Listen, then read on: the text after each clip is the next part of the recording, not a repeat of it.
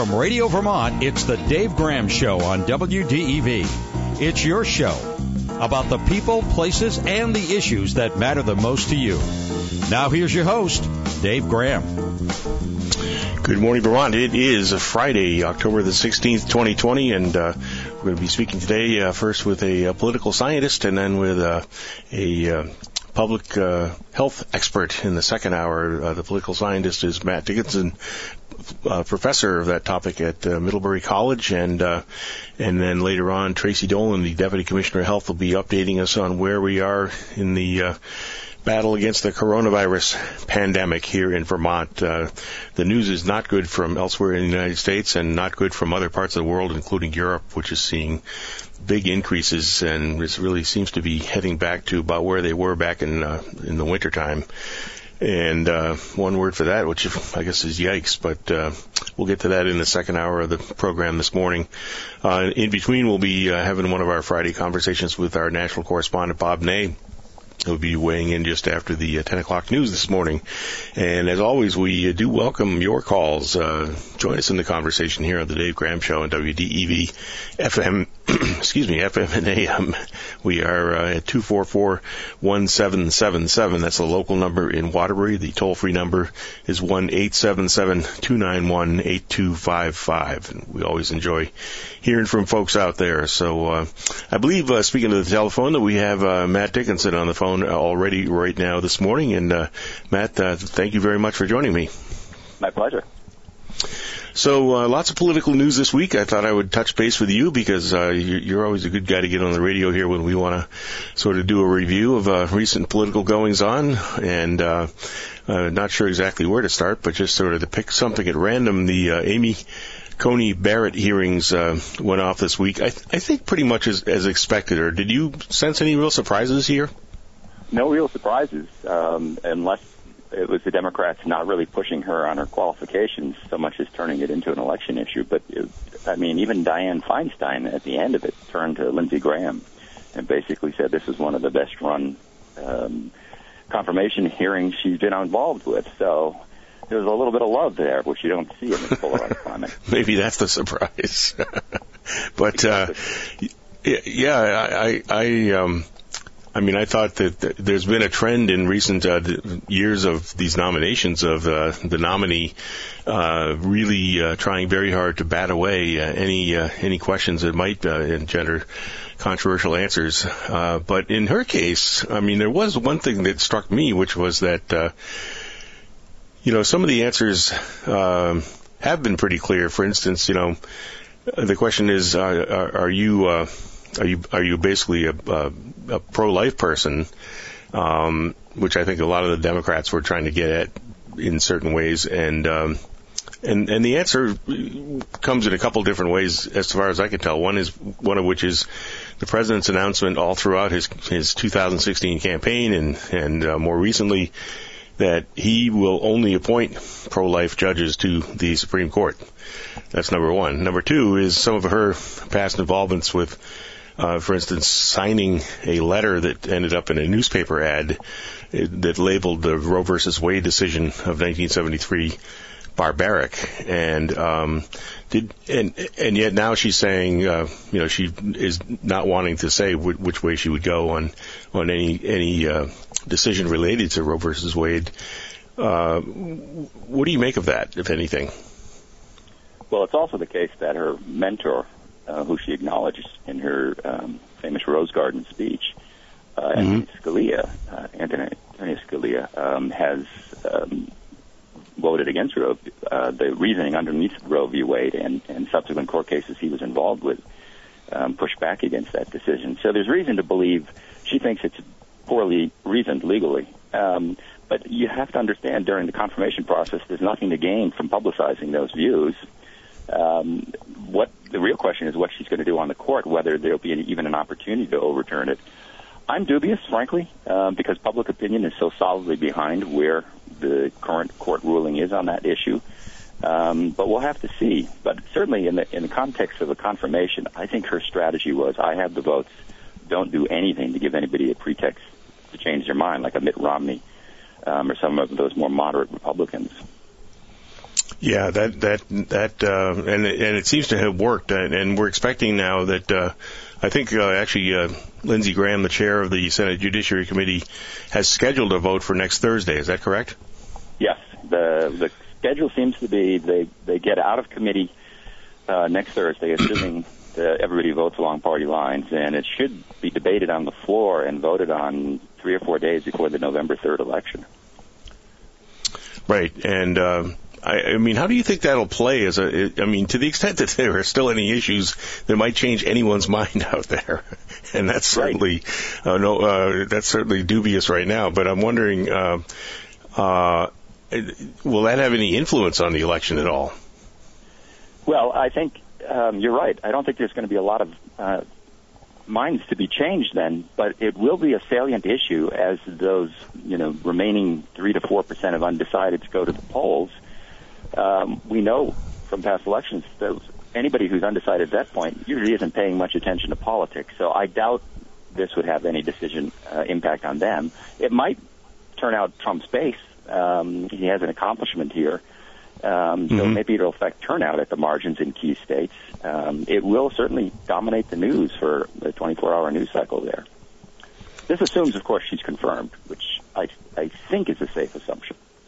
Yeah, it certainly looks that way. And speaking of things looking certain ways, a lot of the recent polling indicates that Joe Biden is in very good shape heading into this, or actually, I keep talking about it as if the election is sometime in the future. It's actually going on as we speak, but I'm not sure exactly what the proper descriptive phrases are coming into this new era where we no longer have election day but election season. I'm wondering, overall, do you think that that Biden's got a lock on this thing, or do you think that there's really a strong chance that President Trump could emerge victorious? I think Biden, the odds are that he will win the popular vote by 3, 4, 5%. It could be closer in the Electoral College only because we know, comparing his current margin in state polling in those battleground states, those 6 to 8 key battleground states, he's actually... Donald Trump is running slightly ahead of where he ran, not by much, but slightly ahead in 2016. So if you're a Trump supporter, you're hoping once again he sort of gets dealt this, straight flush and can somehow pull off the impossible again. It's unlikely. It was unlikely in 2016. So I would not say he has a lock, Biden, but I would say the odds are in his favor. The Electoral College, and actually I don't think that's something we've talked about before. You hear, and I certainly see online here and there, folks debating its existence and continuation and so on. And certainly if the popular vote goes with Joe Biden and the Electoral College goes with Donald Trump this time, it'll be the third time in 20 years that the majority has not ruled. Is this showing some cracks in this system? I think so. I think there's a real question in the current political system in which we put so much emphasis on people voting and the importance of the vote, and yet the reality is some people's vote count more than others, and depending on where you live. And it's also the case that the majority vote doesn't necessarily determine, or the plurality winner isn't necessarily going to be the election. And that rubs a lot of people sort of at the basic, you don't have to be a political expert to say there's something not fair about that. Now, I would hope we would have a big debate on the meaning of the Electoral College and why some people still defend it. My worry is we're trying to reform it, and you've talked about this with this movement to get states to adopt this national popular vote plan. Vermont has already signed on to it, where each state commits its electoral votes to whoever wins the national vote. I'm worried that's a way of amending the Constitution without really debating it. So I hope we would have a debate about the Electoral College before we change it. But you're right. I think a lot of people would certainly think twice about the system we have if once again we had a split between the popular vote and the Electoral College vote. Yeah, it's kind of weird how the way to fix an end around is maybe an end around. Right. I mean, that's kind of what it starts to feel like after a while, and then we're there in some kind of hall of mirrors or something. But We'll get to the National Popular Vote movement in a minute. I just wanted to mention that your discussion of how the electoral vote recently is later out and figured out that there is a mathematical problem here. Vermont has one electoral vote for every roughly 208,000 residents because we have a population of about 624,000 people. California has 55 electoral votes and a population of 39.5 million. And so what that means is that California has one elector for each 718,000 people. And these are round figures, but I'm not going to the final three places. But what should people make of that? Well, and it goes beyond that. Think about the campaigning that's being done. If you live in Vermont, Donald Trump, and maybe you think this is a good thing, is not even going to come in here to solicit your vote, more in California. And vice versa, if you're in a solidly blue state, you're not going to hear from, red state, from Joe Biden. So in all sorts of ways, the Electoral College creates disparities in the worth of an individual's vote. Without sort of beating a dead horse, you can see why people aren't happy about that. But the question, Dave, is always, what is the alternative? And what inequities are involved in that? So if you went to, a straight popular vote, which seems appealing, because then everybody's vote, regardless of where they live, is equal, well, yes and no. I mean, candidates are going to gravitate towards, highly densely populated areas where they can use their resources more efficiently. Yep. And I mean, I've seen people arguing about this online, and among the arguments is that Vermont's votes would count for nothing, basically. And I mean, I typically see this from Republicans. If we get rid of the Electoral College, Vermont's votes would count for nothing. And I said, well, I remarked to one guy, I said, your vote for President Trump will count for nothing because Vermont's three electors are clearly going to go for Biden. And your vote will just go by the wayside, whereas at least if it were one person, one vote, your vote would be, one of 180 million or whatever it is, and count equally with anybody living in New York or California or whatever. So you'd get off zero. I mean, that's but I don't know. I mean, I think some of this unfortunately is colored by the people's political preferences. I mean, people take notice of the fact that it was George W. Bush and Donald Trump who most recently benefited from the existence of the Electoral College system, and folks who are not fans of these two presidents seem to be particularly exercised. I mean, and I also have not seen any Republicans recently that I know of, maybe you can tell me there are some, who advocate getting rid of the Electoral College. I mean, do you know of any Republicans who are saying we should do that? None that are alive today. They used to when the Democrats were advantaged by it, and you're absolutely right. They argue on principle, but underneath that principle is a raw political calculation about which system benefits who. Yeah, and I wonder, I mean, actually, I'm curious about the history here. When were the Democrats last advantaged by the Electoral College?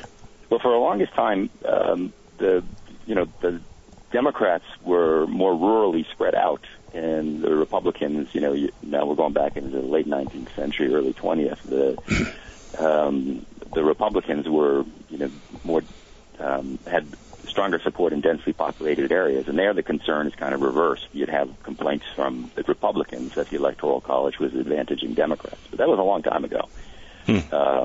I don't think, it's efforts to get rid of the Electoral College. There must be legislation submitted every 2 years in Congress, and it just never goes anywhere because nobody wants to represent a state and basically say you're going to lose the advantages you have under the current system.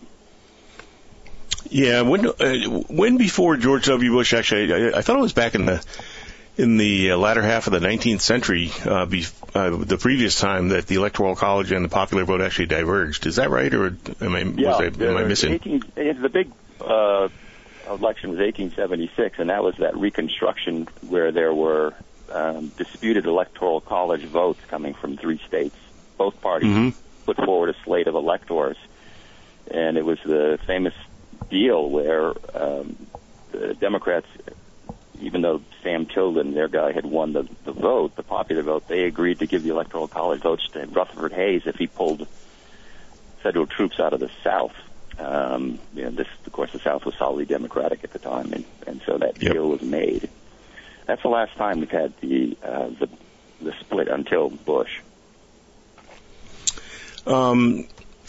Yeah, that's a long time to go between these kinds of disputes, and then to see two pop up in 16 years is kind of there's a little bit of a almost head-spinning aspect of that. That when you take in the whole historical picture of the country, I guess that's a sign also just how in these times how divided the country is. Maybe that's a function of what's happening there. Matt, I wanted to get back to some of the headline. We wandered around a bit and got to the Electoral College, which I think is a fascinating conversation. But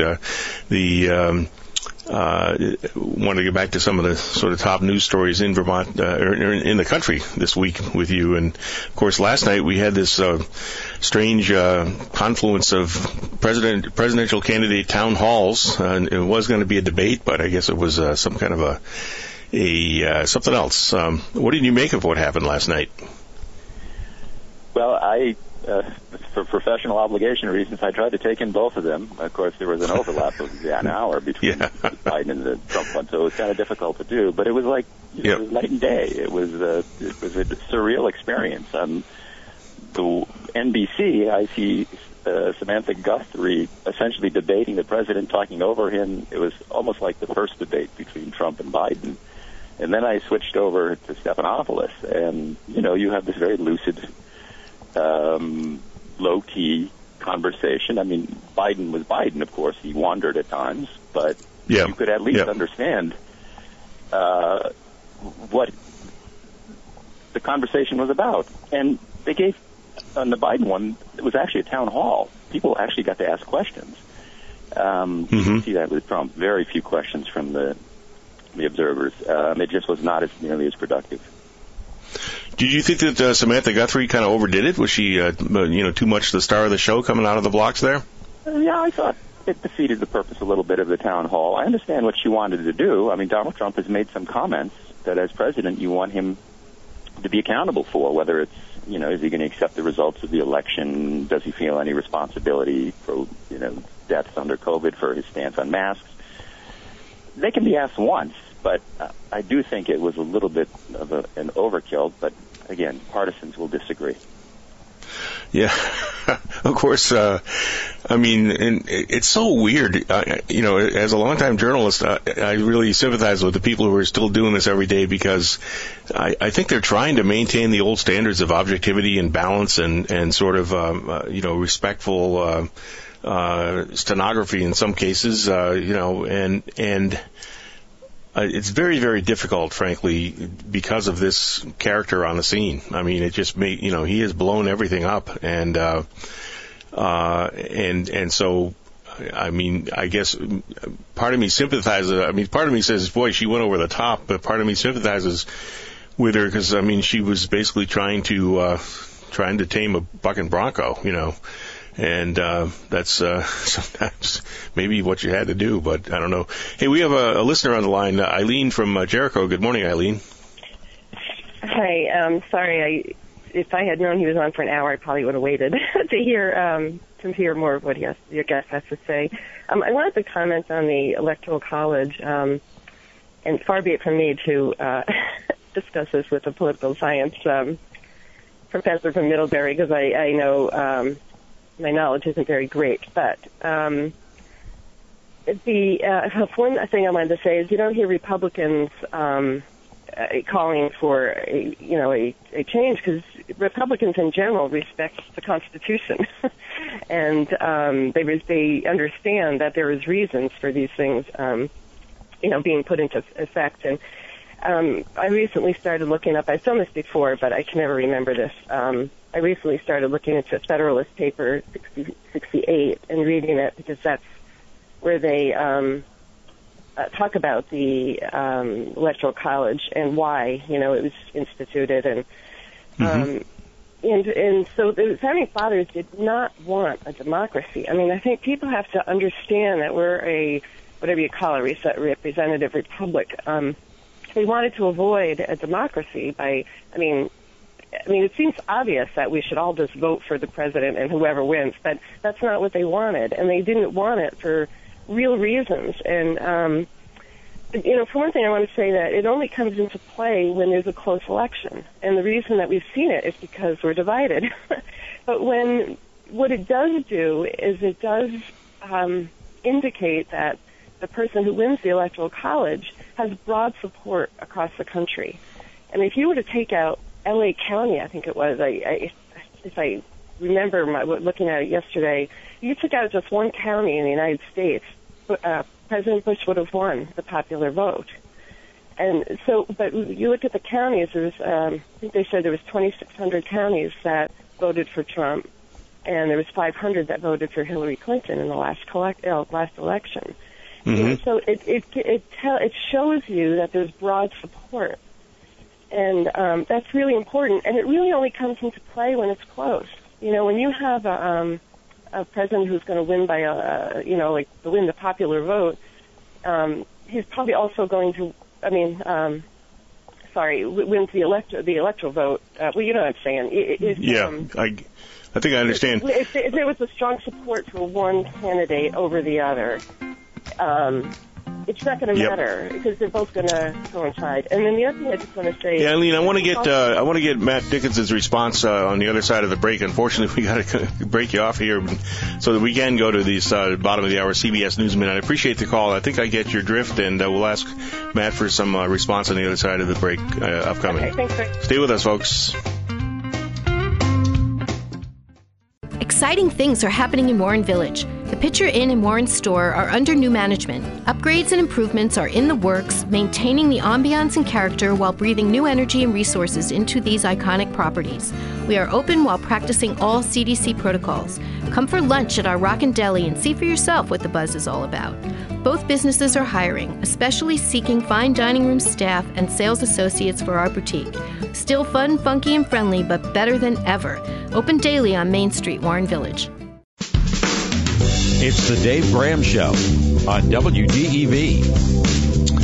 Political science professor Matt Dickinson of Middlebury College is my guest here on the Dave Graham Show this morning. And Matt, the call from Eileen just before the break brought us back to the topic of the Electoral College, and so I thought I'd let you take another swing at that if you like. She is a defender of the Electoral College, talked about the how it was written into the Constitution, and maybe those guys really meant it. Of course, Article 5 is in the Constitution as well. That's the article that allows amendments to the Constitution. So where do we come down on all of this? Well, she makes some great points, and I appreciated the call. She's right. The founders did not believe in direct democracy. And the Electoral College was also, it's a function of political compromise, too, though. The states didn't want to give up their autonomy moving from the Articles of Confederation. So there are provisions in the Constitution that reflect political compromise, the provisions on the slavery that we would not accept today. So, right. This changing legitimacy, I think, is a question we have to raise here, whether we have moved more in support of majority rule popular participation in elections. I mean, women couldn't vote under the original Constitution. So a lot has changed, but she makes some good points. I think the biggest point that she makes is, for supporters of the Electoral College, is it true that residents in states, as residents of a particular state, have interests that differ from residents in other states? I mean, that's the basis of the Senate. This is really a debate about federalism. If you think federalism and states as autonomous actors still play a role today, then I think you can make a case for the Electoral College. It's just a harder case to make because a lot of this, the reasons why it's in there, I don't think we no longer accept. There was a sense that the electors themselves were supposed to be independent actors. Because of the rank-and-file people, Joe and Jane Sixpack didn't have the information to vote for the president. Well, I don't think we accept that today. So there's a lot has changed, and we have to sort of consider the Electoral College in part on the basis of what we think is legitimate today. Yeah, I guess the It is interesting to me that we have had this evolution, really. You think about it, an evolution that has really featured the devolution of power from, you know, when the nobles started to take it from the king with the Magna Carta to the idea that white male property owners could participate in government in the late 18th century, to the idea that women could participate in the early 20th century, and the idea that people of color could participate in the mid-20th century. We seem to have had this evolution that features a trend toward more direct democracy and more participation.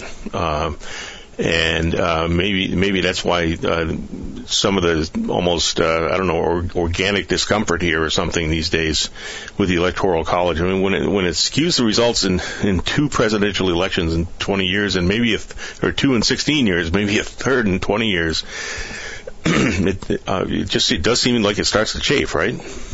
Yes, and you know, she does, I think, raise a good point, which is under normal conditions, the Electoral College actually magnifies a close popular vote, so that the person who wins the popular vote gets more Electoral College votes. The problem is we're in this weird situation where the parties are so evenly balanced and so unevenly distributed that close elections, as you said, have led to these splits and raised questions about the legitimacy of the system. Yeah, interesting. Back to sort of current news. I mean, I think this is a fascinating conversation. Maybe we should devote a whole hour to it at some point. But we talked, some about the Amy Coney Barrett hearings and the town halls last night, and actually back to those. I mean, you were saying that there was a huge contrast between the two events, and I try to come up with a metaphor occasionally. Would garden hose versus fire hose work?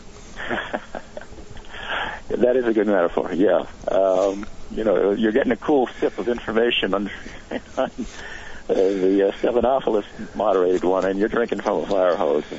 Under the Trump one, yeah, I like that. I view debates as a chance. They don't generally change minds, but they do give you an opportunity to become informed about what the important issues are and what the candidates stand for, and I just didn't think we got that on NBC. And you can point your fingers at anybody you want. Yeah. It was, it does. I didn't actually check. I wonder what the ratings did last night. I'm guessing NBC won. What do you think? Yeah, or have you seen? I have no doubt. Yeah, I mean, and of course, I'm. Car wreck than just normally flowing traffic. Now, there's another pretty good metaphor. Okay, well, on to the next agenda item here. The president seems to have recovered from the coronavirus. He's telling people that don't let it dominate your life, and it's basically. Continues on the theme, and maybe, it has been buttressed in his theme that it's less to worry about than some people make out. Is that all settling well with the voters, or what do you think?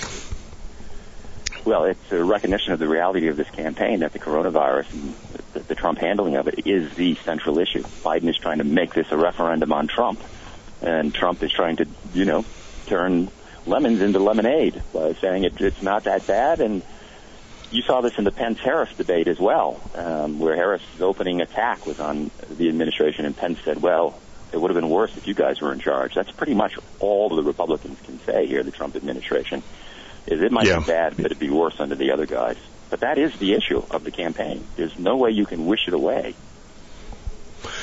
You know, it's actually interesting to me that there's also been a lot of commentary from the president about how bad things are with violence, etc., on the streets of America, and it almost makes you want to pause occasionally and say, excuse me, but who's the president right now?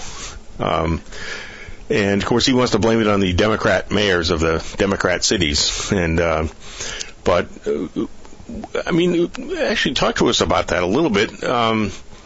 If there are troubles in our cities, who's more responsible, the mayor or the federal government? Well, it is interesting because, as you point out, Trump is trying to make the law and order argument, in part, to move the debate away from the coronavirus.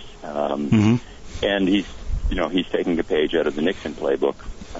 We've talked about this in the Law and Order campaign of 68 and 72 and against the backdrop of riots at the Democratic National Convention and so on. But the polling right now says even as people are becoming a little bit more concerned about, you know, these protests turning looting and so forth, it's not helping Donald Trump. So I think, to your question, a significant number of people are saying, well, it's happening on your watch, Donald Trump, and, you know, you don't get a pass here.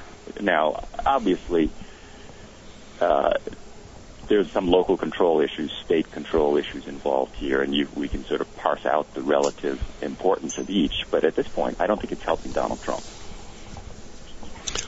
Because, I mean, in part, I think the discussion it tends to fan the idea of malaise and just bad times in America when he gets up and he makes speeches about violence in our cities, which by the way, I think a lot of folks on the right in particular have exaggerated to no small extent. I mean, there have been pockets of problems and some looting and some burning. But, you know, you hear the rhetoric and it's all about how, you know, basically all of our cities have been burned down. I mean, there's got to be some spot on that sliding scale there that more closely reflects reality. And I don't mean you downplay it or underplay the concern about the problems, et cetera. But I think when you sort of fan the flames literally and figuratively, I don't know that it really helps the mood of the country, which I would think you'd want to be as positive as possible if you're running for re-election.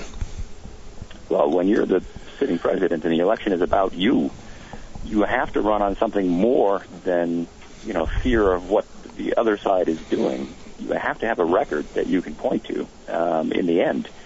And pointing out that violence in the cities, you know, no matter what the dispute over the level of that violence is not necessarily going to guarantee you re-election.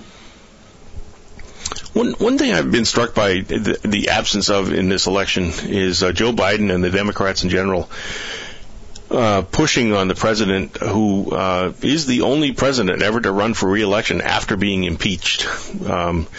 I saw one count indicating that as of last November, when Roger Stone's 7 convictions were returned, Trump's team had racked up 27 criminal convictions. Remember, these are imposed by an independent judiciary. This isn't just Democrats talking.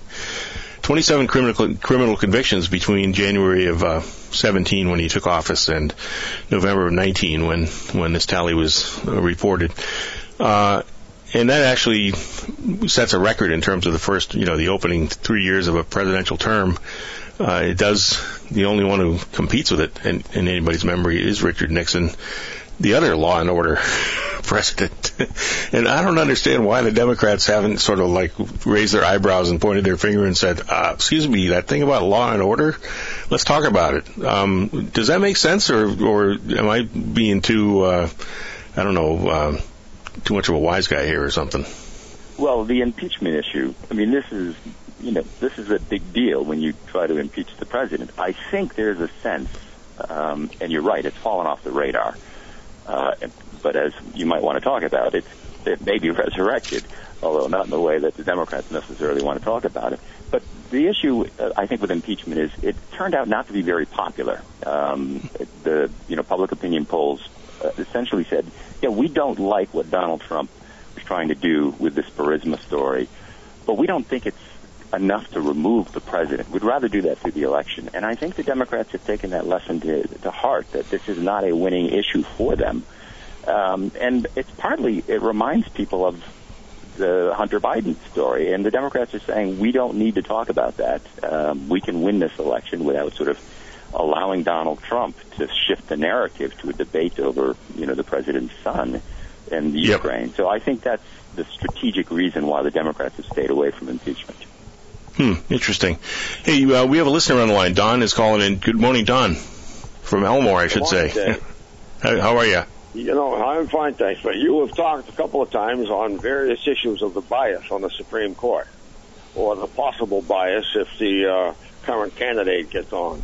There's one bias issue on the Supreme Court that you've either not thought about or totally avoided. Maybe you're afraid of it. I don't know. That is the religious bias. Since Justice Stevens retired, there has not been a single Protestant on the Supreme Court. You've had, well, until Justice Biden, until Ruth Bader Ginsburg passed away, I believe there were two that were Jewish, and everybody else was Roman Catholic, with the possible exception of Chief Justice Roberts, who, as I understand it, was raised Roman Catholic but now attends an Episcopal church, which would put him in the same category as my son-in-law, who went to an Episcopal school and had a Presbyterian roommate who accused him of being a junior varsity Catholic. Okay. No, I actually, I have read about this. You've got to look at that as a bias, too, as far as I'm concerned, when one major group is literally shut out.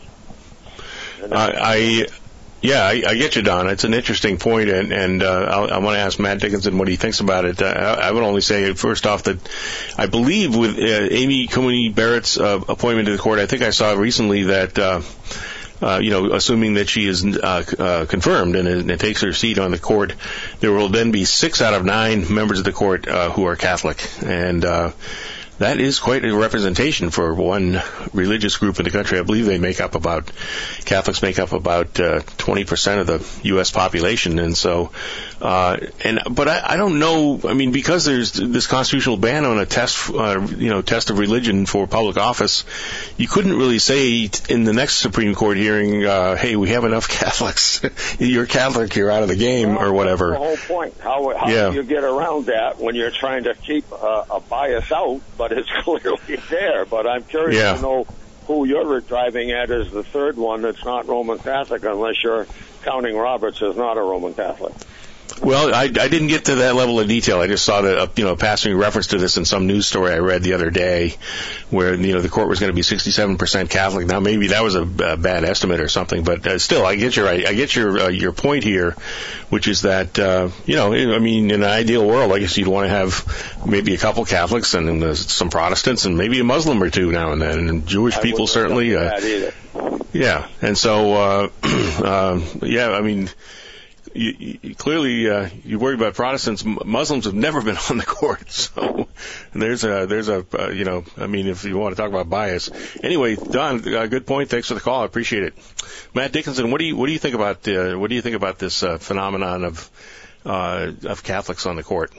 Well, as you mentioned, historically Catholics were not on the court. It was largely a bastion of white Protestants for most of the nation's history. Now we've moved in the other direction. I mean, that reflects partly. Catholics, more than evangelical Protestants, see the law as a way to redress, social injustices. So we just have a lot of Catholics going into the law profession. I think a bigger bias is 8 members of the court have come from Harvard or Yale Law School. And they're all appeals court justices. Mm-hmm. Why don't we get some politicians in there, or at least somebody who's come from a different legal training? Now, Amy Coney Barrett, if she's confirmed, obviously is not going to follow through with that. Another reason to confirm her, maybe. The lack of debate over the Catholic composition, I think you're right. You can't have a religious test case. But also, religion isn't as much of a, at least within the Christian side of things, isn't as much of an issue. You can well remember, Dave, when, that was, electing a Catholic as a president was a big deal. But religion, people do. If your kid comes home and says, "I'm going to marry somebody out of my faith," you won't raise an eyebrow unless they say they're marrying someone of the other partisan party. Then you might raise an eyebrow. Religion just isn't as big an issue now, at least within the Christian faith. That's an amazing thing. I mean, I remember one time I grew up Catholic, and when I was late teens, early 20s, my mom, I was being recruited to join the Masons, which of course is a Protestant-oriented organization, and my mom was freaking out, I had no idea that there was such a chasm or a schism there or whatever. That was still so alive in a lot with a lot of people, and I guess maybe in respect to my dear mom, I did not join the Masons, but it was just, I mean, I look back on it now as almost sort of a funny episode, but yeah, that you're right. That seems to be a fading feature to some extent in large swaths of American life anyway. Matt, I did want to get to one issue before the show wraps up, and that is this story in the New York Post this week about Hunter Biden and the email he allegedly got referring to some meeting that allegedly involved Hunter Biden's dad, Joe Biden. A lot of questions being raised about this story in terms of its veracity and its possible links to Russian intelligence, and Rudy Giuliani is a conduit from Russian intelligence, and some shyness by some in the mainstream media that been pretty widely criticized in the more conservative media, as in why aren't the mainstream media reporting on this? What are your thoughts? Well, I think it's, you raised the point about Russian disinformation. The more you look at the details of how this computer hard drive ended up in Rudy Giuliani's hand, the more it seems like, a reprise of the Steele dossier, but from the other side. I mean, it just is it smells to me to high heaven as a setup. But I think the other point you make is, in some ways, the more interesting one. With both Twitter and Facebook refuse to allow. Not only did they not link to the New York Post story, but they refused to allow anyone else to send links. At least Twitter did. Facebook put up some warnings. And that raises some real issues in an election. And this is really burning up the conservative wires here. They are up in arms about this notion that the social media giants are putting their fingers on the scale. I think that's the real story here, because you've been in the media business. It raises real questions about the role of the media, and at what point does the media self-censor in the belief that this is harmful to democracy? And when does the self-censorship harm democracy? I think it's a fascinating question. Well, I mean, I do think that Twitter and Facebook both have struggled with how to respond when there are basically untruthful things being put on their systems, and I'm not saying that that's an easy thing to do or always a comfortable thing to do. I think the other thing to remember here is that these are private companies, and last time I looked, most conservatives have respect for the idea of private companies. And when people throw around the word censorship, that's a government activity. That's not a private company activity. Now, maybe these private companies have too big a monopoly, but that sounds like something that would spring from the left to say something like that. So who the heck knows? I don't know. We're into head-spinning zone here, I think. Well, you put an important point here. In contrast to a lot of countries, our media is a private organization. They do have one eye on the bottom line. That's just the trade-off we've made. It's the rules of the game. And they can Matt, I got a late cue here. I'm very sorry to interrupt, but we were out of time a little bit ago. So sorry. Thank you so much for joining me this morning. It's great chatting with you. Let's go to a top-of-the-hour CBS News break. Exciting things are happening in Warren Village. The Pitcher Inn and Warren store are under new management. Upgrades and improvements are in the works, maintaining the ambiance and character while breathing new energy and resources into these iconic properties. We are open while practicing all CDC protocols. Come for lunch at our Rockin' Deli and see for yourself what the buzz is all about. Both businesses are hiring, especially seeking fine dining room staff and sales associates for our boutique. Still fun, funky, and friendly, but better than ever.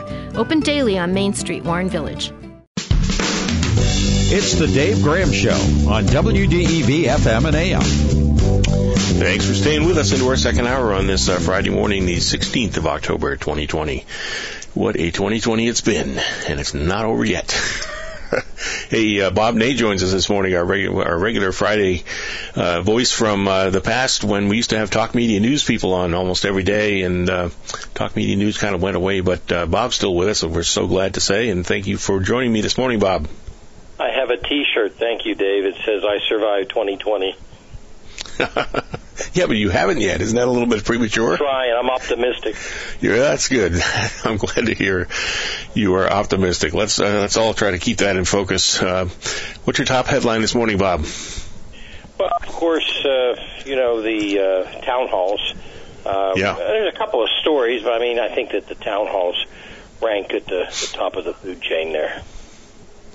Yeah, Overall different tone. Last hour we were using the metaphor of a garden hose versus a fire hose. Does that sound right to you? Right, it was. I mean, the plus side, it was a different tone, obviously more substance. The candidates couldn't say anything to each other. The president couldn't interrupt numerous times, you know, and unless he wanted to interrupt the moderator live. And so that was good. I think what was missing, you know, if the networks could have cooperated on two things. One, to spread the two town halls out so that you didn't have to toggle if you wanted to between the two of them, or go to Google and watch them afterwards. I think that's number one. Number two, they could have asked the candidates the same questions. Now, I know one media outlet doesn't want to do that, but they could have done that, and there would have been continuity, and then this citizens' questions would have been open-ended. You know, they wouldn't control what the citizens asked. I thought those two elements would have been good. But again, there was more substance by doing it this way. I understand that part of it. Yeah, and I mean, I thought that that in terms of content and actual ability of the two candidates to sort of state their cases, we kind of got more done last night, certainly, than we did in debate number one. Right, we did. And again, if they could have had the same standard questions, that would have been good. If they weren't at the same time, because, you know, let's face it, most people did not jump probably between channels. They picked, you know, one or the other. I would say more people picked Trump because either they like him and they picked it, or they don't like him and they want to see how he squirmed or not. You know, that would be the case maybe. I think that, frankly, I know everybody does this that watches these things. I think that Biden had an easier run of it. I think that obviously Samantha Guthrie was more intense with the president than Stephanopoulos was with Biden. Yeah, my last hour guest, Matt Dickinson, he's a political science professor at Middlebury College here in Vermont, and one thing he said was, if you were trying to choose between these two, what are you going to watch? A car crash or traffic flowing normally? Mm-hmm. Mm-hmm. Yeah, right.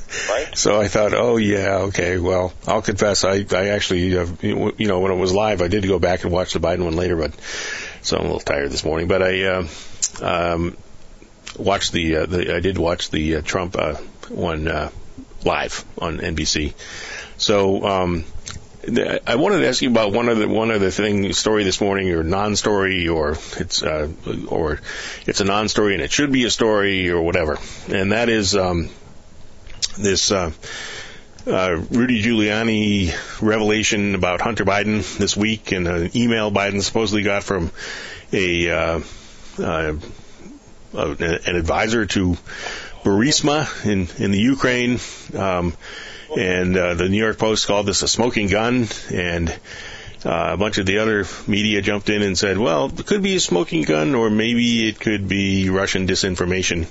We don't really know, you know, we're not gonna treat this story as if it's rock solid and 100% true, because we haven't been able to confirm it, because the Giuliani people won't share with us the key data, like the actual hard drive, or et cetera. What do you make of all this? You know, I'm so torn on this thing. If it, you know, it has tripped the media misinformation alarms, and of course, people are furious with Twitter over, you know, not carrying this story. And that's a whole other topic we could talk about: the social media and, you know, trying to regulate the net. But back to this deal, I think, you know, supposedly Hunter Biden dropped this laptop off somewhere, or it was his. I mean, first of all, media needs to go to Hunter Biden and say, did you drop a laptop off somewhere? Did you do that? Number two, if the, you know, did you or didn't you? And number two, you know, the person that shared it probably had no right to share that, I would assume, whatsoever. I think they sign contracts when you drop things off, and so that should be looked at on the basis of legality or not, or criminal action. Now, getting to the point, you know, if this is true, this is, you know, obviously a bit damaging, I would say, at the least. But Giuliani, you know, has to cough up the proof. You just can't make these allegations within weeks of the election without some kind of proof. Here it is. This was his laptop. Because, look, if that's his laptop, there's going to be coding there that they know that it's his laptop if they passed you know, emails and things. And so I think that the proof needs to be out there before this runs wild. Yeah, will they ever go back to doing that? I don't know. And if Rudy Giuliani did that, it's a misinformation campaign on by him if he knowingly did that. You know, if they start one day, I think of, and I'm speaking from somebody who's been prosecuted for something, if they start one day of prosecuting people for these things, maybe that just maybe it declines a bit, you know? That's an idea. I mean, I was wondering actually about this, and I should find a computer tech association person or something to come on and talk to us about kind of the ethical rules of that trade, because if I drop I dropped a laptop off at a local computer repair shop here and needed a couple of attention to a couple things. And if I thought that, not that I have anything really nefarious on my laptop, but, just the very idea that they wouldn't honor my privacy, would frankly drive me to another computer tech store. I wouldn't go to that business anymore. Sure. And look, if you drop a laptop off and you have child porn on that laptop, that is a given that is turned into the FBI. That is a given because that's the law. That's the law. Yeah. If you have a video where you murder somebody, that's turned in. But if you happen to have, you turn a laptop and you have porn or private pictures of you and a significant other or whatever, and your emails, that is not information that can be turned over to somebody. Now, if in fact the computer people thought that this Hunter Biden deal was something that was in the interest of national security, you do one thing with it then. You would turn it over to the FBI, not to Rudy Giuliani.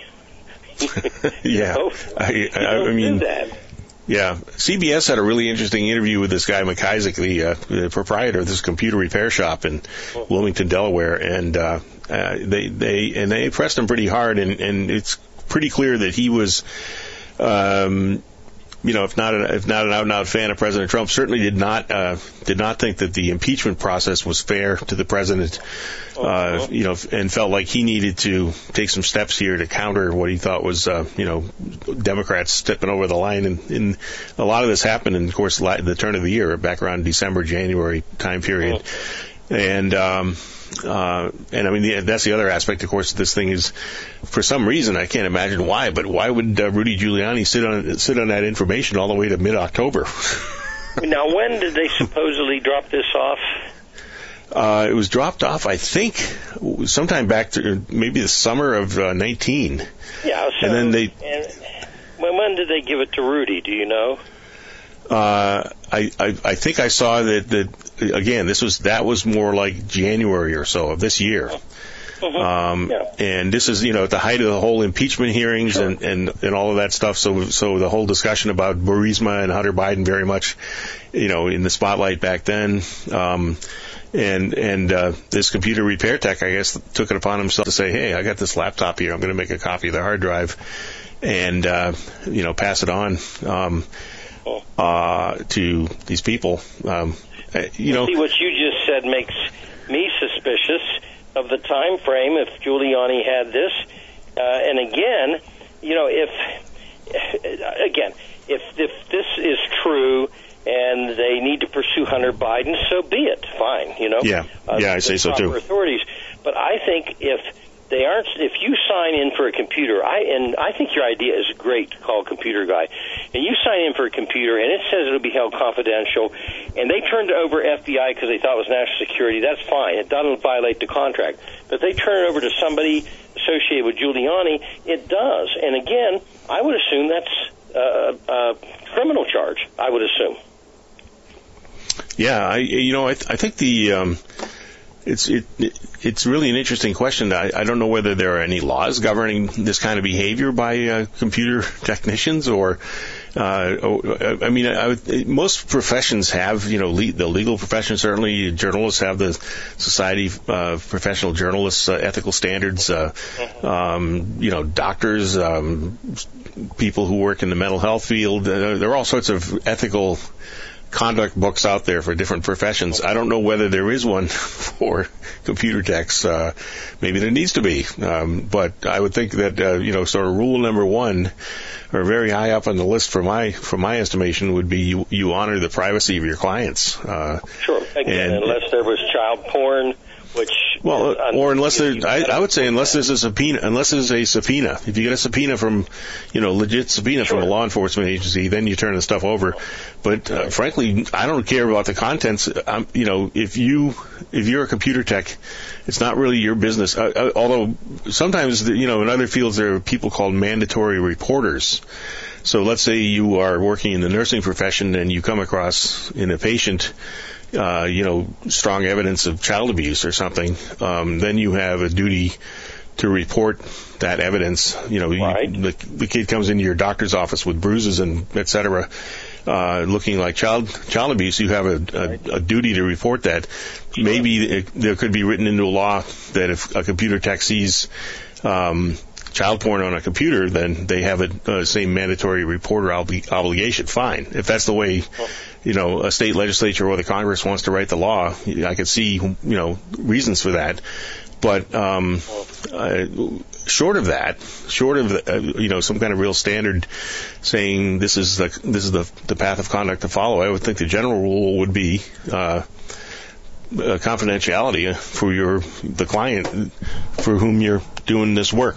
So, I mean, that's looking at. Then my other thought, Dave, was this when I first heard the story break: is Hunter Biden that not bright? I don't want to call him dumb. Is he that not bright that you take your laptop in and you've got, if that is on there, that you actually take my laptop? That's what made me suspicious. I would have assumed he would have erased those emails. Well, there's that. They're cropped up publicly. And supposedly the header on the email had to do about something about meeting for coffee, right? And so it's fascinating to me that this computer tech would happen to find on this hard drive, among thousands and thousands of emails, this thing headlined "meeting for coffee" or something like that, and see that it has international significance. I think we have to own up here. If you and I had a computer company together, right? Yeah. In walked Donald Trump Jr. or Hunter Biden and said, "Here's my laptop. Fix my laptop, please." I may not have turned it into Rudy Giuliani. I might have surfed it, though. All right? Well, come on. I would probably, as your coworker, I would have said, "Hey, Bob, get to work. We got a lot of other machines to fix. And go in the other room and do it."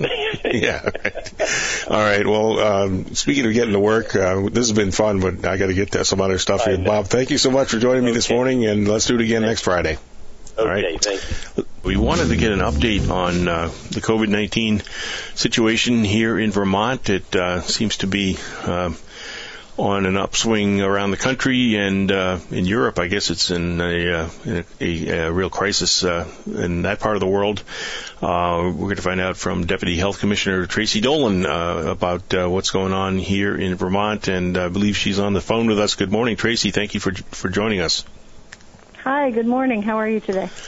I'm doing pretty well, and I wanted to check in with you. I just saw a news release actually come out. The timing is pretty amazing here. At 10:14 a.m., popped into my email box. It says the Vermont Department of Health is investigating an outbreak of COVID-19 cases among members of youth and adult recreational hockey and broomball teams in central Vermont.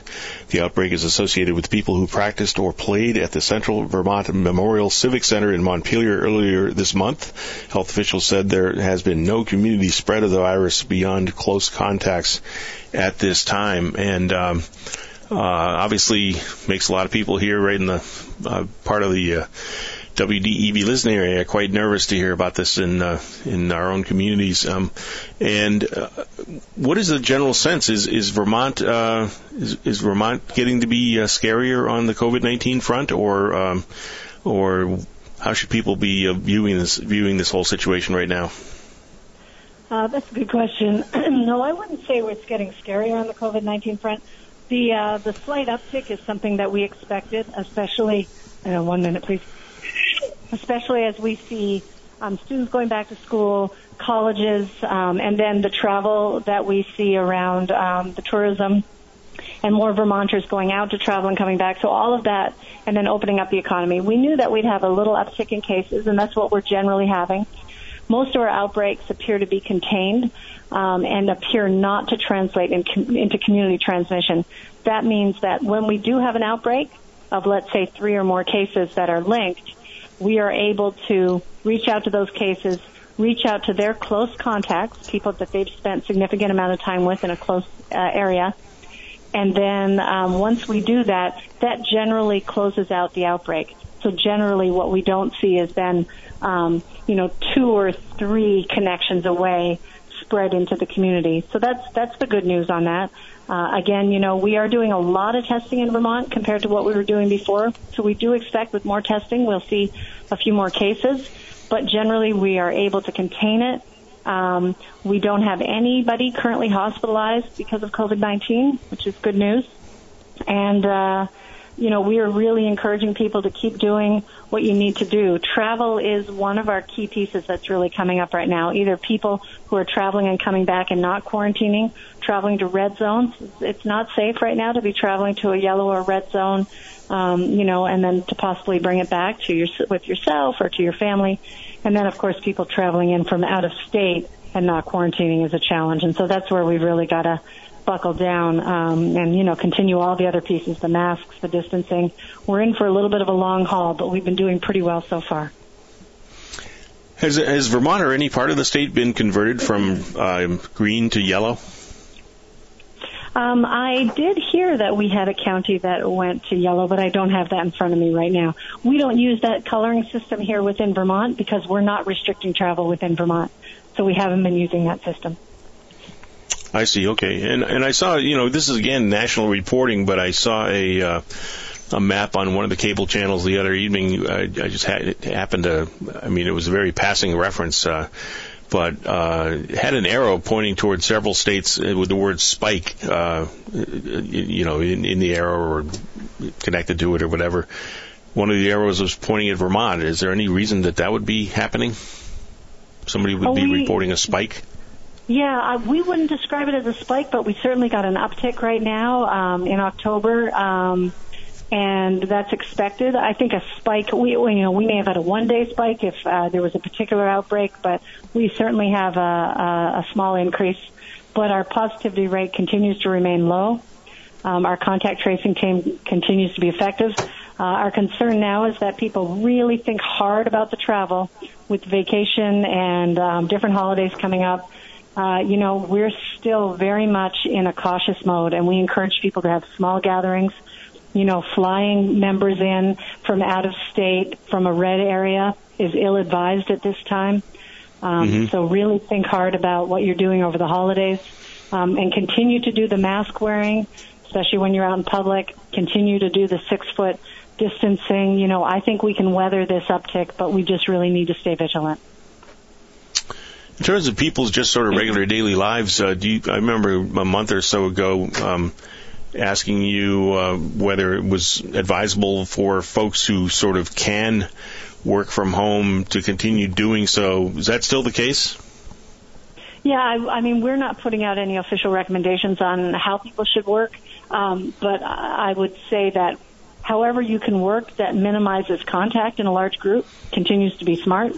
If companies are able to accommodate that, I know there are essential workers who can't do that, so it's not an entirely equitable situation, but where people can do that, that would seem to make sense. Back to the Montpelier outbreak just for a moment here. The Times-Argus is reporting in their edition of today that 2 positive cases have been reported at the Union Elementary School in the city. Is that are those at all connected in any way to the outbreak stemming from just a couple miles away at the Civic Center? I don't know which schools have cases that are connected, but we do know that some of the school cases are connected because there were some kids or contacts related. So far, we've had no transmission within a school between students.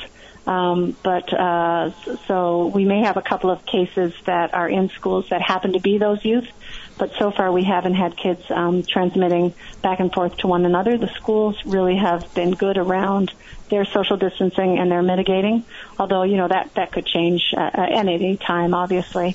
But so far we've had good success there. So, yes, possibly some of the cases in schools might be related to this outbreak. I just don't have which schools in front of me those are. Yeah, okay. I mean, it just, you see these two dots, one being the hockey or broomball arena outbreak and one being at a school very nearby, and you kind of go, I bet you, is there, sort of a way to connect those dots? But we'll be exploring more aspects of the coronavirus situation here in Vermont and elsewhere. We got to go to a bottom of the hour break for some CBS News upcoming here on the Dave Graham Show on WDEV. Tracy Dolan is my guest, and we'll return with more conversation with her in just a moment. And wanted to remind you before we go to the break that just after 11 o'clock we'll be hearing Governor Phil Scott and other top state officials, including the Health Commissioner, Dr. Mark Levine, and others talking about the state's response to the COVID-19 crisis. Stay with us, and we'll talk more with Tracy Dolan in just a couple moments, folks. Exciting things are happening in Warren Village. The Pitcher Inn and Warren store are under new management. Upgrades and improvements are in the works, maintaining the ambiance and character while breathing new energy and resources into these iconic properties. We are open while practicing all CDC protocols. Come for lunch at our Rockin' Deli and see for yourself what the buzz is all about. Both businesses are hiring, especially seeking fine dining room staff and sales associates for our boutique. Still fun, funky, and friendly, but better than ever. Open daily on Main Street, Warren Village. It's the Dave Graham Show on WDEV. My guest is Tracy Dolan. She is the Deputy Commissioner of Health for the state of Vermont. We're talking about the coronavirus crisis ongoing and the state's response to it. Also trying to bring in some of the bigger picture of what's going on nationally and internationally with the coronavirus right now. And Tracy, I'm going to ask you what may come across as a bit of a dumb question. I'm certainly not an epidemiologist or a public health expert by any means, but if I were to say that maybe the curve of this thing is changing a little bit in the sense that, I mean, here we have this uptick in Vermont, but no hospitalizations. Here we have a very famous case of just a week or two ago down in Washington where somebody said, went to the hospital for a couple of days, but came home and then said, don't let it dominate your life. It's, not the worst thing in the world or something like that. Is there any sense that the severity of this disease when people get it is the way we should gauge that is changing at all? It appears, and I would have to check the data, it appears that the mortality rate from the illness is easing, but we know less about the long-term impacts. So there certainly continue to be deaths every day, many, in the United States. We're not seeing them in Vermont, but we're also seeing fewer cases and milder cases.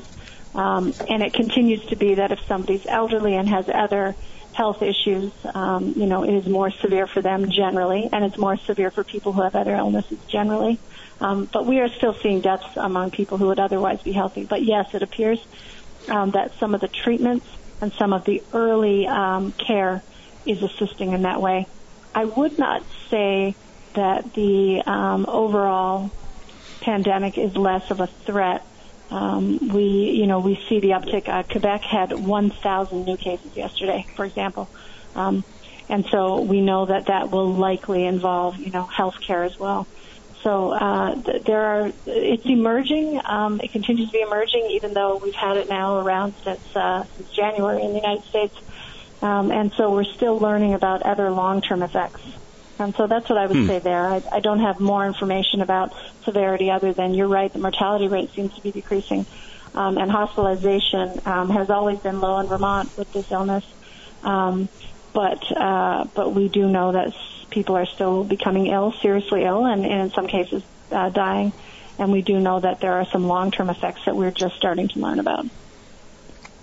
And, well, let's go to a listener who's calling in. I believe it's John from Waterbury. Good morning. Good morning. I just have a quick question. I'm curious why if we do have a county in Vermont that's showing the same kind of changes that would be classified as a yellow county in adjoining states, why we're not having the same thing happen here? Is what's good for the goose not good for the gander? Interesting question there, John. If let's just say, for instance, I don't know which county it is, but let's imagine for a moment it were Windham County, let's say where Brattleboro is and Bellows Falls and so on. Should a Vermonter traveling from Waterbury to Brattleboro for the weekend to visit friends or family or something, should they quarantine on return? Tracy Dolan.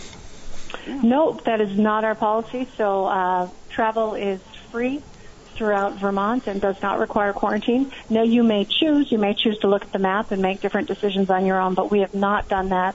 For the most part, we have not found that travel within Vermont appears to be a cause of transmission. And so that's basically the science is determining what we're doing, and right now the science is showing us that travel in and around Vermont, for the most part, does not appear to be driving transmission or infection. That answer your question, John? Well, it answers.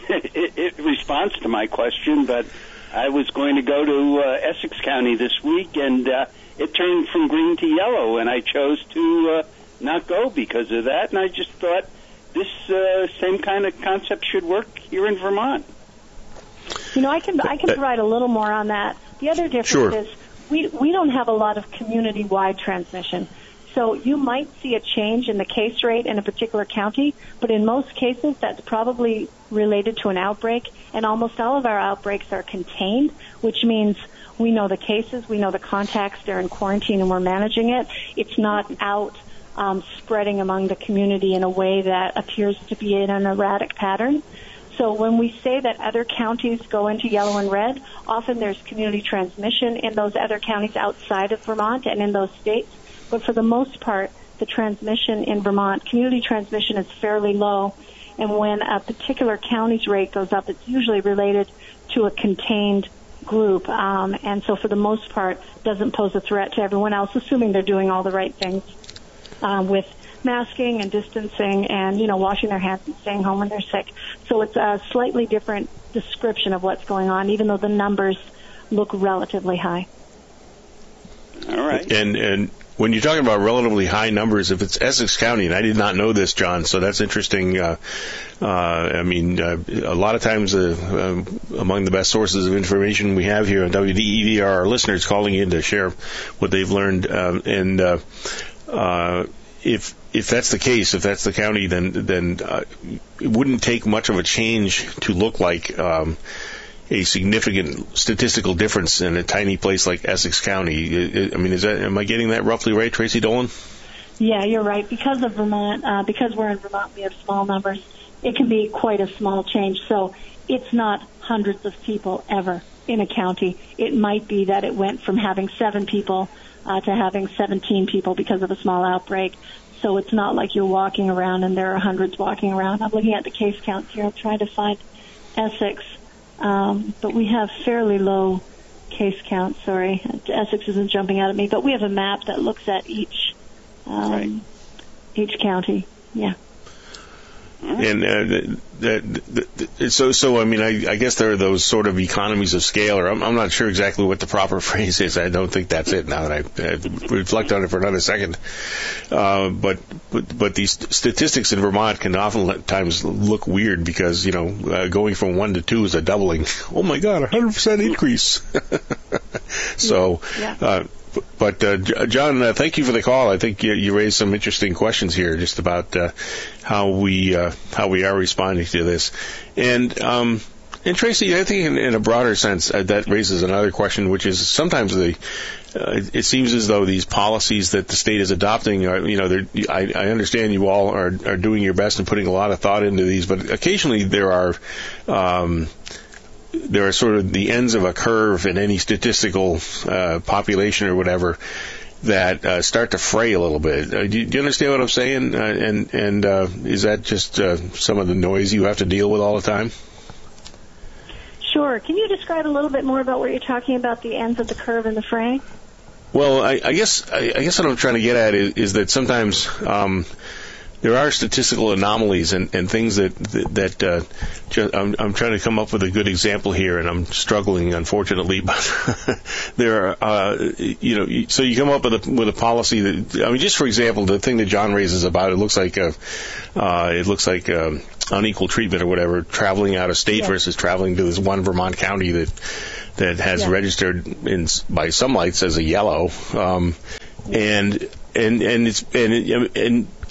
you sort of layer over that the broader policy that we don't require quarantining for anyone traveling within Vermont, and there might be this weird instance where, well, if it makes sense for to apply quarantine to somebody traveling to a yellow county in Maine or Rhode Island or something, maybe we should do that for this county in Vermont, but. We're not doing that because we have this broader policy. That's where I'm going, really, with this. It's hard to come up with a policy that fits every case. Yes, that's right. And, we were really doing this as we go along. So early on when we started putting up different kinds of regulations, you might see something on the Commerce website and then on the Department of Health website and the tourism website, and there might be small differences because we're all creating policies, we're talking, but we're getting updated literally every 48 hours, and so you might see small inconsistencies. So we just continue to work to make things consistent, but of course there are always cases. I mean, the question came up yesterday, well, what if you have to go somewhere for a legal appointment for just 2 hours, versus a medical appointment, which is allowable if you have to go into another state and you drive there directly for a short medical appointment and come back if it's nearby, versus going in for a different kind of appointment. And we're not going to come up with every instance. And so what we're hoping is that people comply with the guidelines and use their best discretion when the guidelines don't describe exactly their situation. Yeah. Sometimes you have to apply your good old-fashioned common sense, but so fill in the gaps that way, folks. And Tracy Dolan, I want to get back to something you touched on briefly earlier, and that is the sort of effort to balance continuing caution about avoiding the spread of the coronavirus and so on, and the sort of desire and real need, I think a lot of people would call it, to reopen our economy and to try to get life back to as close to something normal as possible.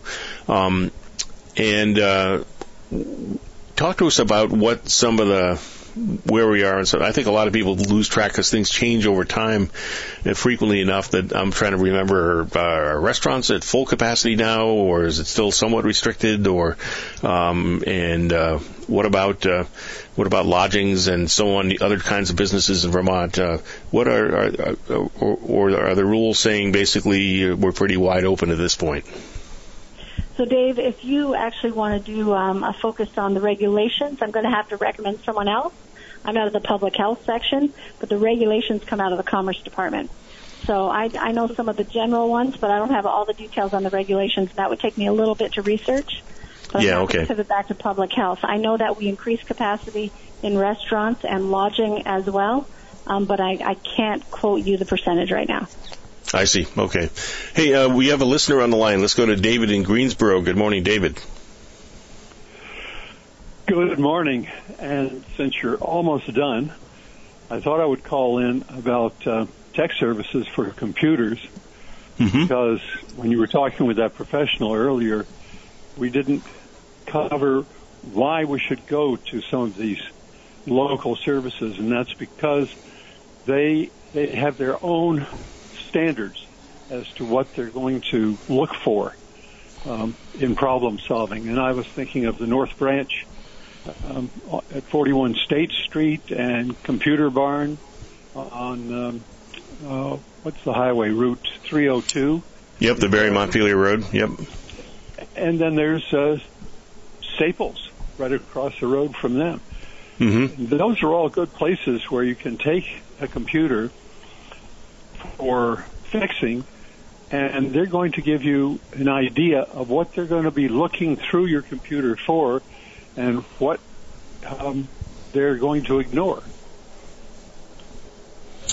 And do you know if they have any any rules for their staff, for instance, about privacy on the part? Yeah. Yeah. And I don't know, and I thought you might want to inquire about that. Because, I mean, I can imagine you – let's say you – David, let's say you live in a small town and the computer tech has somebody come in, and the computer tech knows about the fact that this customer is married and is also having an affair with somebody else, and then the computer tech is looking at emails between the customer and the person with whom the customer is having the affair, and then that can be pretty hot info in the local rumor mill and gossip mill, right? I would think that computer tech would have some professional and ethical obligation to keep a lid on it, and not say anything to anybody. Is that the case, do you know? Absolutely. Absolutely, and that's what we want to know. So if you should call these people and give us a report on that, it would be helpful to all of us. Yep. Okay. Let me. I'm gonna pursue this topic. I think it's actually a pretty fascinating one, and we're gonna have a guest or two or three on the Dave Graham Show sometime in the coming days, or it might take me a week or more, but I'm gonna try to find some computer techs to talk to us about what the standards are in that profession. And but thanks for the call. I appreciate it. We're gonna get back to our conversation now with Tracy Dolan, the Deputy Commissioner of Health, who I suspect does not really want to comment on the ethics of computer technicians. Do you, Tracy? I think I will not, but I did look up. Actually, I did get the information on that first question you asked. For bars and restaurants, it's 50% capacity, and for lodging and accommodation, they may book up to 100% of rooms. I see. Okay. Bars and restaurants, of course, they often were working at fairly narrow margins before the coronavirus crisis hit. And now we're in the situation, especially for restaurants, where over the summer people were doing a lot of outdoor dining and stuff to try to mitigate the risk of being indoors in a closed environment. Outdoor dining is getting a little less friendly now since it's getting colder. It is, yes. Yeah, and so, once again, we have this sort of balancing act between the risks of the coronavirus and the desire to keep our restaurant industry in some kind of reasonable shape. How do you strike that? Yeah, it's a tough one. There's no doubt about this. This has been a hit on the economy all over the country. Vermont's no different. I know a lot of restaurants have pivoted to more takeout, and some have been able to gain some customers and some business that way, but obviously it continues to be a challenge. But our first priority has to be people's health, and we will continue to look at the science, look at our health status, and look at ways that we can open up, but we have to keep an eye on those numbers. We're seeing in other states and all across the country, we're not out of the woods, and in some cases, they're going in the wrong direction, so we really have to be aware, especially coming into flu season. We don't want a double pandemic of flu and COVID happening at the same time. So we just have to be very careful. And so as a public health professional, our first job is to look at the public health first. And believe me, I am very glad, and I think most people are, that there are folks like you who are looking at the public health first, because obviously there are other considerations out there sort of competing for our attention, and it's great to have people saying, well, we got these public health concerns over here, and we better pay attention, and that's a good thing. Let's see, I think we have another listener checking in. Wade from Corinth's on the line. Good morning, Wade. Hey, good morning, Dave. Good morning, Ms. Dolan. So, yeah, I don't know if it's the shorter days or the leaves are falling or the elections are coming, but it certainly seems like the walls are closing in a little as of lately. Yeah. So premature cabin fever or what, Wade? I know, and we haven't even had snow on the ground yet. We usually don't do that till March, right? So it's going to be a long winter. But speaking of winters, and this is helpful for us. We're over here again at Northeast Slopes, and we have a pretty critical meeting tomorrow on what we're going to do this winter. So this fast tracks the question for me a little bit. Outdoor events or outdoor venues, is that still at 150 capacity per event? Yes, I'm reading it right here. 150 people outdoors. Yes. Okay. What if you were able to separate certain groups in any particular way? Does that negate that at all? You know, I don't see a lot of wiggle room right now on this. That could change. And, of course, the ski industry might be a little bit different because of the nature of that business. I think there's guidance being developed right now to assist the ski industry, so I can't speak to that. But right now, the max is 150 people outdoors. Yeah. And because I could see, you know, for our little volunteer ski area, 150 would be a darn good day, you know, on a sunny Sunday afternoon. 150 people showing up at a Kemo or Stowe, you know, wouldn't cover the electric bill. Well, just to be clear, that's around restaurants, catering, food service, and bars. So I don't know that we will apply that kind of standard to something like people skiing on a mountain. You know, that might be very different, and so there's guidance going to be coming out about that. But for example, if you have a huge cross-country ski area and everybody's out on their own and they're separated, this is really, just to be clear, around bars, restaurants, catering, and food service. But we're a small area. We do have lift lines where people would be congregating in two or three different spots. Sounds like a more thorough discussion is needed on the ski industry in the COVID crisis in the coming weeks also. I'll put that on my list. We'll be looking forward to that. We're about out of time, though. I got to get Tracy Dolan. Thank you for the call, Wade. Interesting question.